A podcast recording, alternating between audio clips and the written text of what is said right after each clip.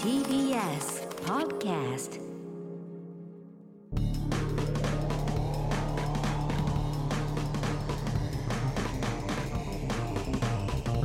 方の決意エレコミックやついです、エレコミック梅勝ちです片桐仁です。えー、皆様本当にありがとうございましたエレガタコントライブねエロコントの人が、えー、無事昨日終わりましたありがとうございました、は無事終わってるといいな。ここからは配信の戦いです、はい。皆様今週一週間ね一、週間見てぜなひいぜ人のひ方が多いと思うのでね。はい、昨日のね、えー日曜日の昼夜会ございますので、んぜひ買ってくださいね、うん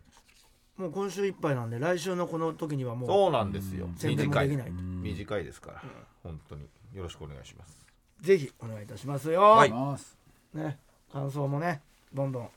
そうね SNS につぶやいて、配信を買いたがらせてくださいお願いし本ま当す皆さんが頼りです本当に頼ってすみませんさあここのところずっとですねはい腐敗食もう腐不敗になってます、腐ね。敗食ってことになったのもうすごいね腐敗色って言葉があると思う。メールがあねん届いてのますかんなでん発酵とかだよねであここじゃないのー先週でしたっけね、うんキビアックああねアザラシだっけあアあ。ザラシに鳥をうん捕まえてうんアザラシをの腹に入れ腹の中に入てれるやつ発酵させるという、食べさせる店どあるのか日本でね。日本で食べれるか、はじめまして先日のポッドキャストで話されていたはいキビアックについてですが、はい私の知る限り、うんこれを食べたことのある芸能人はうんハイヒールリンゴさんだけだと思いますまママジジでで。そうなんだ。行ったんだ。すごいねグリーンランド。えーリンゴさん食ってんかだな旅番組でイヌイットの村に行った時うにん食べてましたうん桃子さんが引いていましたいやそりゃそうだ、ハイヒールで行ったんだじゃああそうだ二人でね芸能肉人食ったんだ。ね芸能人以外では北極圏を犬ぞり走破した上村直美がはいはあキビアックが大好物でしへい。いやすげえ当時だったらね。ーまあた、ねうまいのかな、でもねいや確かに北極圏単独校のうん中継点かゴールかでうん自分へのご褒美としてか大量のキビアックを保存してもらっていたんですがなるほどまさかイヌイット以外が食べると思わなかったのでうんたまたま訪ねてきた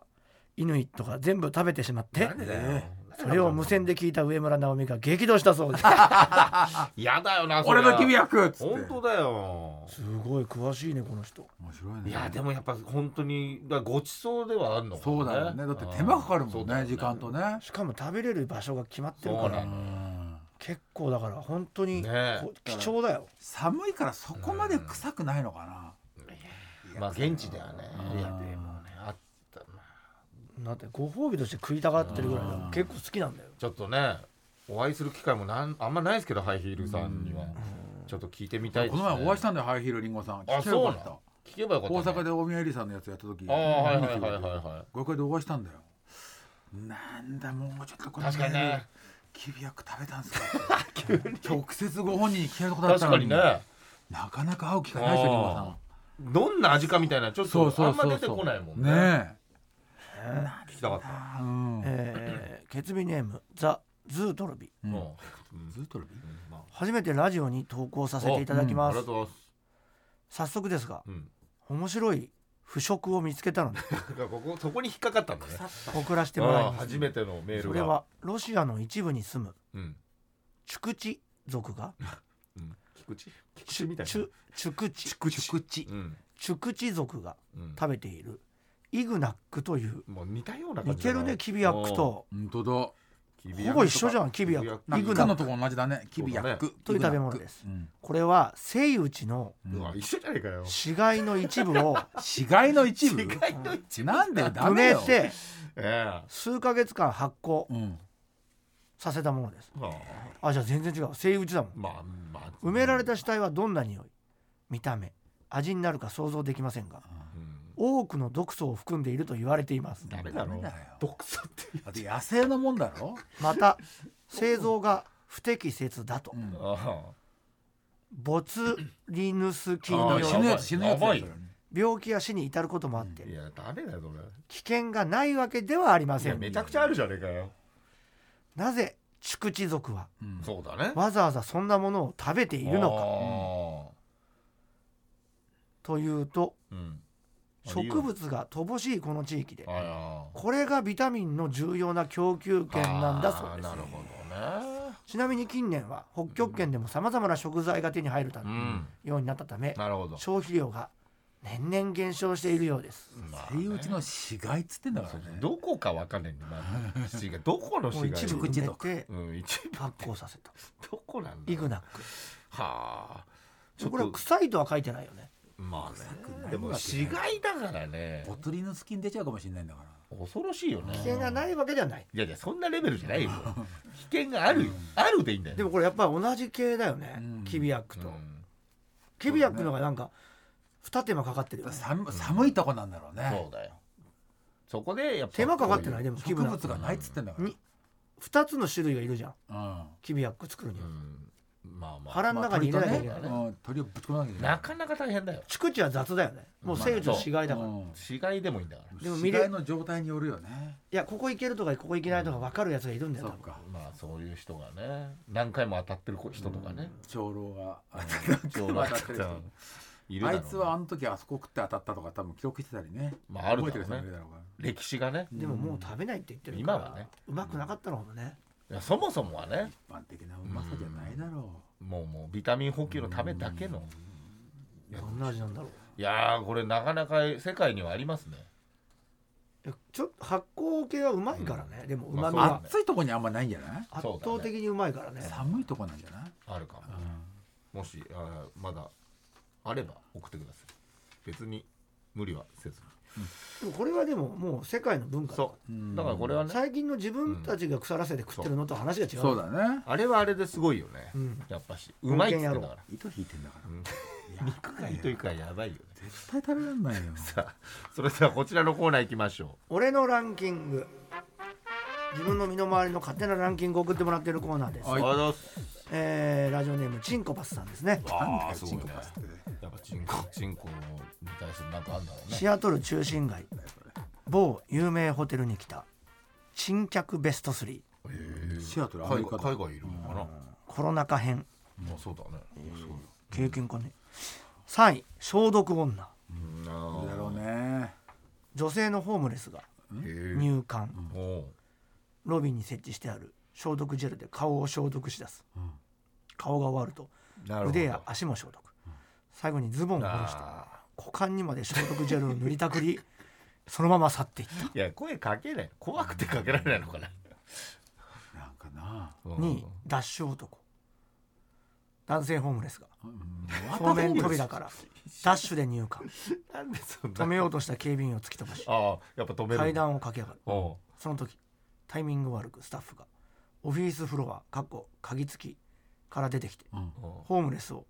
閉まりかけのドアからスルッと侵入ああ、入ったんだホームレスは、うん机やキャビネット引き出しという引き出しを開けおう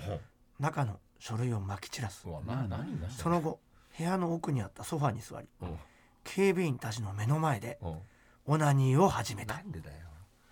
どういうことなんだろもうちょっとなんか一連のこれ一位じゃないのこいつうんだからこれこれはもうなんかちょっと決まっちゃってる客じゃないんだだよね一連のね2位も3位も1位かもねうクリスマスの妖精珍客ですね人客ってこといいだ言い方してますけど12月25日、うんクリスマスの夜全裸にだって全然パンストをかぶった寒くないの肥満体40代白人男性が入館、しばらくロビーを歩き回ったかと思うとなんで止めねえんだよ止めねさっきからそうだよねまあまあダッシュだけなら止めたおよ客様って行かないうんよ怖いのやっぱ非常ベルを押し逃走 いたずらがちょぼい な妖精じゃねえんだよ周辺のホテル数軒でもあ非常ベルを押しまくっていたらしくえ数分後には無事捕まって、まあそりゃそうだよむしゃくしゃしてやったと供述いやなんで裸なんだよ裸なんだよわかんねえんだよ昨年まで警備員をしていた主人があーあーそう体験した珍事件でしたあああー海旦那外さん海の外ねなちょんっだねと突き飛ばされたんじゃないのもしかしたらねダッシュうんダッシュ男にねいや怖いよね2020年春のロックダウンでガラガラになった中心街へうん周辺地区に散れば散らばっていたホームレスが集まってあー一気に治安が悪くなりましたああそういうのもあるのか薬の影響下にあったりナイフや銃を持ち歩くホームレスもいるので警備員といえそどうか下手し怖下手いにわは手出しはできずうん警察を呼ぶしかないんですそうかなるほど囚人の勤務初日かアメらリカだね日本じゃないね銃やナイフ持ってくかもしれないホ怖いーよムレスが主人のきょうん勤務初日から先輩スタッフがうんうんこまみれのホームレスに追いかけられたりうとわーやだよ毎日何かしら起こっていたそうですホラー映画だよ大変だ今現在観光客も増えてわ活気が戻りつつああありよかっますたねシアトエルレガタの皆さんもいつかシアトルいへやおー越しください行ってみたいですけどねシアトルシアトルラテのシアトルでしょ大変だスねターバックスだよねシアトルね発祥あのーねそうだねすごいね一郎ねそうねマリナーズあんまりだからそのホームレスのイメージじゃないよねないねだからまあコロナ禍でって集まってきてるるねねねケズビネーム黒ぶっ ちゃんかっこ黒ぶちメガネないのか他 にそのメン黒タぶルっ的ちゃなんじゃなくてさメンタル的なところとか黒ぶっちゃんこんなあだ名で呼ばれる読まれれば初黒ぶっちメガネ変わったらもう呼ばれないじゃん黒ぶっちメガネがもう人格読まれれば初俺ランキングうん自分の通っていた保育園が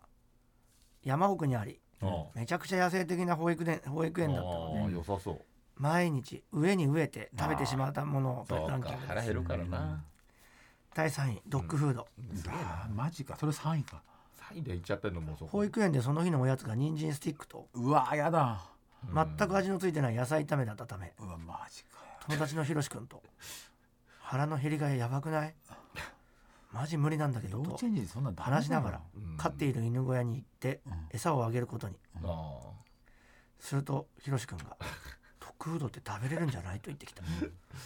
すごいね俺は「確かにあーめっちゃいい匂いするしあー絶対うまいよね」と2人で食べることにうんあめちゃくちゃうまいーうまいんだ塩加減絶妙えー塩噛み応えも最強まあまあ結構時め代がねっちゃ腹も膨れるそうだ違ねうからねそこから毎日ドッグフード食いまくりましすたげえなすげえなドッグフード最高へえ第2位ラビットフードでも動物の餌その日のおやつが人参スティックまたかよきゅうりスティック毎日じゃねえかよま全く甘くないおはタぎンみパク質がねえおんだよはぎみたいなもものだったためいやそこひろし君とそこんなのおやつじゃないっしそょうだ なああ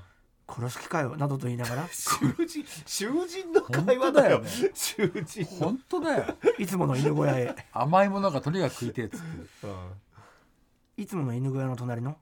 うさぎ小屋にも目をやるとうん目をやるとじゃねえようさぎが何やら美味しそうなものをいやいやいやいや餌だよ臭いじゃドッんグフードに飽きていた俺とひろし君やばはいよ本当にドッグフード食べれたんだからああまあねこれもいけるっいしやょうとさぎはどうかなラビットフードを食べることにうんなかなかうまいああそうだ来たね来たね少し青臭いけどアホの臭いんだ植物系玄米をギュッと固めてドロドロにしてえよもぎを混ぜてだねまた ギュッとした感じの味味ね大丈夫なの味がね腹ごたえもいいしああ歯ごたえもいいしあ腹も満たされるうん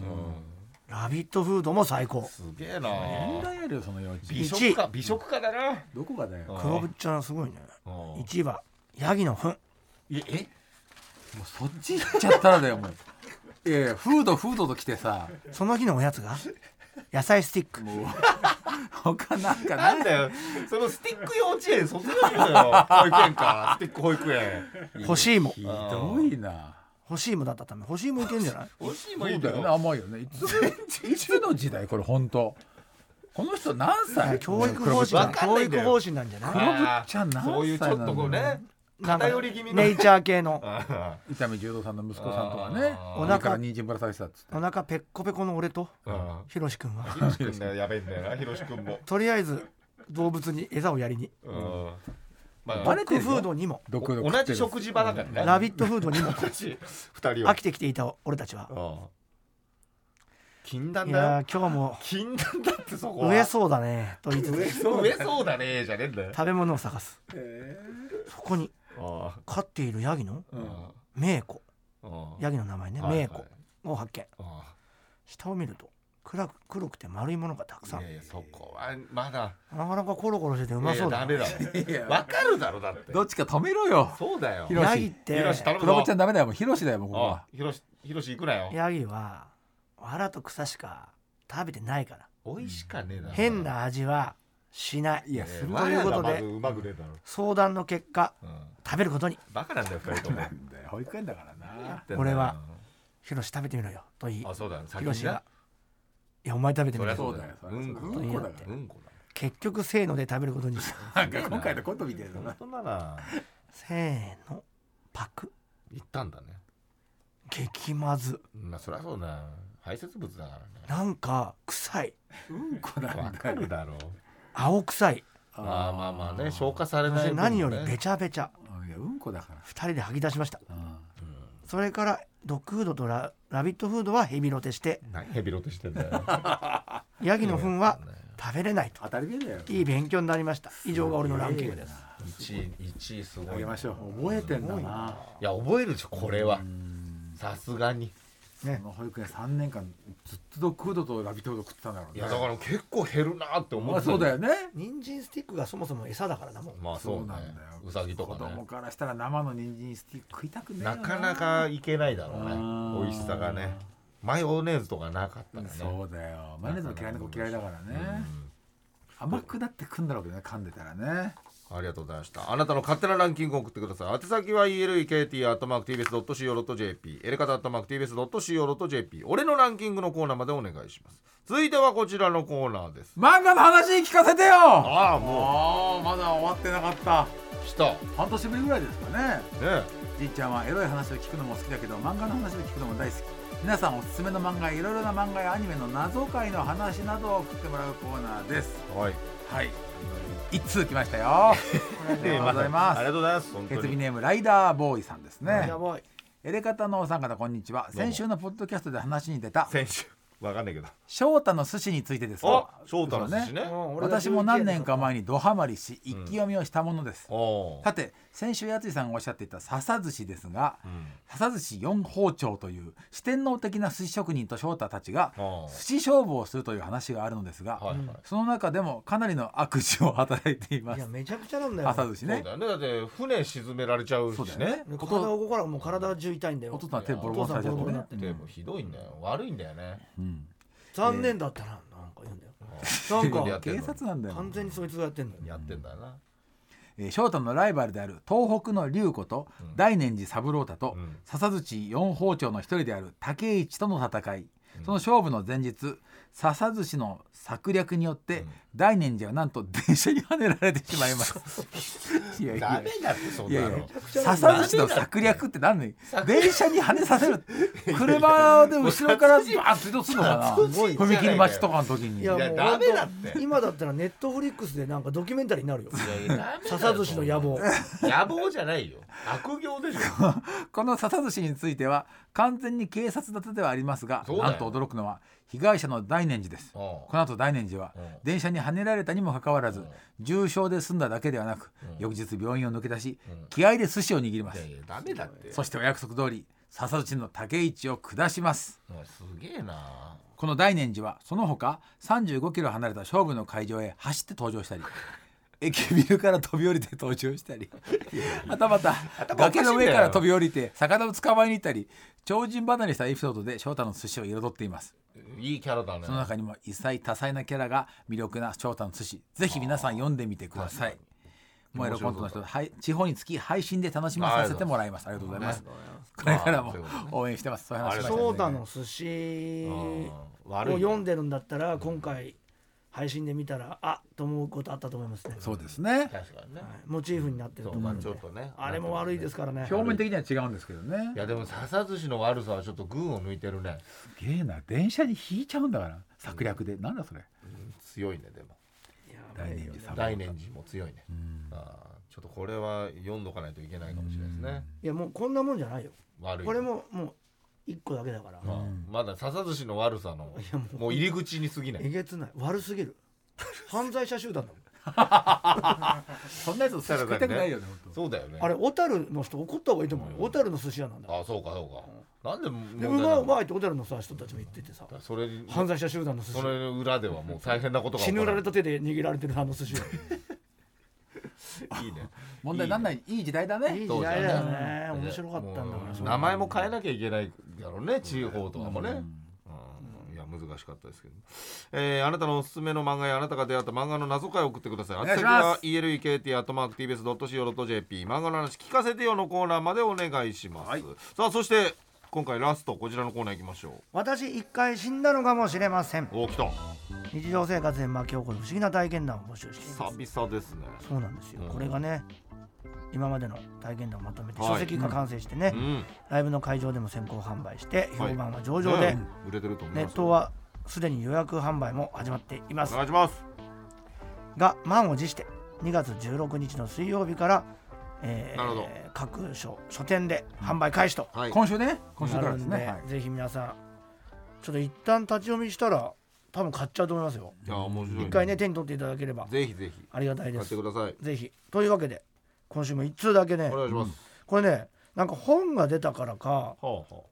なんかもう終わったと思ってる人がいるみたいあああーなるほどコーナー終わってないですかあら終ね、わってないですまだまだねどんどん募集してます、そうですよ評判良ければ第二二週三週と行きたいですかね行らきたねいですよえーそんな中、えー送ってくれた方がいますので忍ぶこと15年サイレントリスナー、ありがとうございますリアカーマンリアいやか怖えななんかリアカン昔サラリーマンとして激務を続けていた頃にいくつか不思議な体験をしたのであー送りますということですね、ある時期毎日終電帰りの最寄り駅からタクシーで帰っていました、ううんん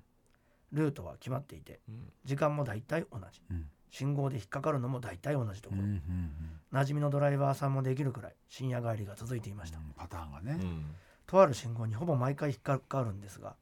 ある晩ー信号の向こうの道にしゃがんでいる人がいましたへ靴紐を結んでいるみたいでした、えうん信号が変わるとすぐ通り過ぎるのでうん何をしているのかよく分かりませんでしたうん体調が悪くてうずくまっているという感じではないので気にしませんでしたうん次の日もいました、うんあれ昨日もいた気がすると思いながら、まあ、かなり眠くて気にしませんでした、うん多分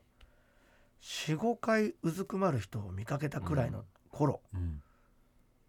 これおかしいなと思いましうたんあまりにもねだいたい1時半過ぎうわ遅いなうん深夜のランニングの人かもしれないとはいえ、うんこの人が立ち上がってるところを見たことがないんです、同じ人なのかもわからないうんその日も駅でタクシーを待っていたら馴染みのドライバーさんの車が来ましたうん乗り込んで例の信号のかなり手前でドライバーさんに聞いてみることにしましたおーあの水道局のとこの信号うんいっつも赤で引っかかるんだけど横断歩道の近くにしゃがんでる人いますよねおー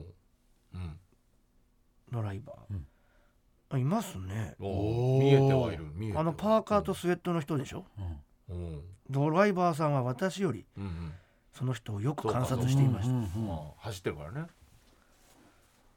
あの人人間ですよねその人すごい怖いなドライバーさんは陽気にうん「いやどうかな」と答えました、え見えてんでしょだってドライバーさんがうん「あの人ねうん豆腐を拾ってるんですよ意味が分かりませんうん何それ今日スピードを落としてあげるんで通り過ぎるから見てみてください」うわすげえなへんだこれ約束通り、えうんうん信号が青に変わってからううんんその人の真横を通るとき、うんドライバーさんはこれでもかとスピードを落としてくれましうた、んうずくまる人は足の間にボールのようなものを挟んでうん何か道からかき集めてボールに入れているようでしたあー挟んでねあボールとああのあのは阪急隊のね確かに道に豆腐を落として崩れた豆腐を集めているようにも見えましたもう分からんけどドライバーさんによると季節に関係なくうんこの時間だと必ず豆腐拾いはいるそうです妖怪妖怪豆腐拾広いい広い私は次の日からもう一つ手前の駅で降りてうんタクシーで別の道を通って帰るようになりました怖いからうん引っ越していないので今でも深夜にその場所に行こうと思えば行けるんですがは目があったら怖いのでできませんいへいいねえいやちょっと場所は分かってるからこれね富岡さん行った方がいいよこれ面白いじゃ、うんん編集のね東京いや違いますね関西です関西かあー豆腐でもまあ運転手さんも、みんなね、見えてると思う、見てる見えてるからねあと見てるしねでも人人間かどうかわかんない人なんじゃないんだでももうこれは脳みそってとことないよねうん豆腐じゃなくて脳みそ怖すぎるでしょこう脳みそ拾ってるとなんで豆腐だとその人がわかんないないしねボールの感じじゃない白っぽいものだし集めたように見えるだけだからね、そうだから分かんないよね本当は何かな、毎日だようん、確かに深夜にいこれはもう例なのかもしれまやせんこれすごいいいじゃん見えすぎだよ確かあにねげよね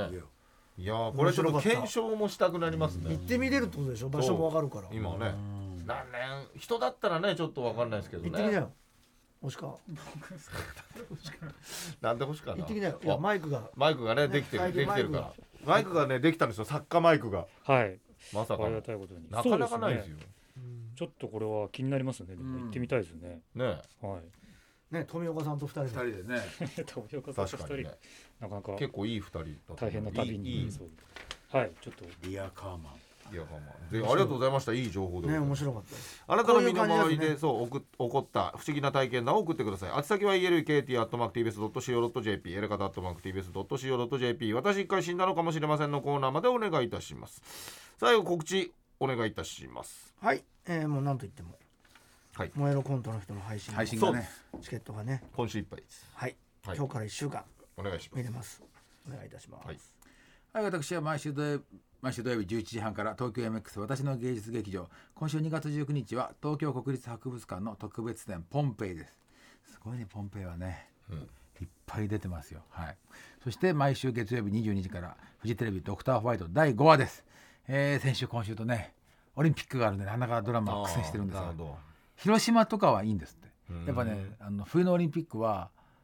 北で人気だからあー関西はドラマいけるらしいですね、うんえーすき興味ないみたいですね。すき焼きストア内、片桐にはオフィシャルストアにてまだまだ販売中、年度道の時のグッズがまだ買えます。99.9刑事専門弁護士ザムービー、あなたの番です劇場版もまだやっております。よろしくお願いします。あと何と言ってもね、はい、2月の20日ですそうで皆すよ様、えー富士市さんのですね、えー観光で僕らがズームで魅力を伝えるという僕らは富士士市に行くんですよね。行くんです行でって生でそうですいろんなところねやる回んでっすたり多分すると思うんですけどそちらが今登録というかできますしかも無料でございます登録ねしてね無料旅行みたいな。そうです、えーだからまあまあちょっとバーチャル的なねそうなんですえよー。感じ近でで畿日きますの本でツーリストさんと。やるんでこちらが今あの戦いになってるそうなんで、えー知らない間に。知まあらそういうもんです間によねその懐かしいよね。若手の頃みたいだよねう。ん人気そりゃそうですの吉本のなんかうんそういううん芸人のま人あとまあ数で競わされてるらしいんですだよ。からまあちょっとむず、まあそういうまあ世の中そういうもんですけどね大体ねだからで今ちょそっとの苦戦してる弱肉の方に入ってるんで、あじゃあ教職の方に入りたいっていあう。そうすいませんが皆様お力をお貸しください、ぜひ登録だけでもいいので、あのぜひどうなったかは来週言いますね。そうですね、うんあのそこ食べられちゃっったって。 そう迷路迷路に会計でやりますんで全部言いますん無料で無料だからそう登録する分にはねそうなんですよ何にも悪いことはないんでぜそうひ皆さあんの登録だけしてくださいお願いいたしまはす、い変なエことレじコゃミなッいんでク「いいとこはい富士市、魅力発見静岡富士市オンラインツアー」でございそうまですすぜひぜひズームを利用したオンラインツアー2022年2月の20日日曜日お昼11時から12時あもうすぐ参加費もは無料う1時間ですからでも事前予約制なのでぜひ事前に予約してくださおい願いいたします。ということで TBS ラジオ「エレカタの決日」今夜はけんここの辺でさようなら。さよならさよなら。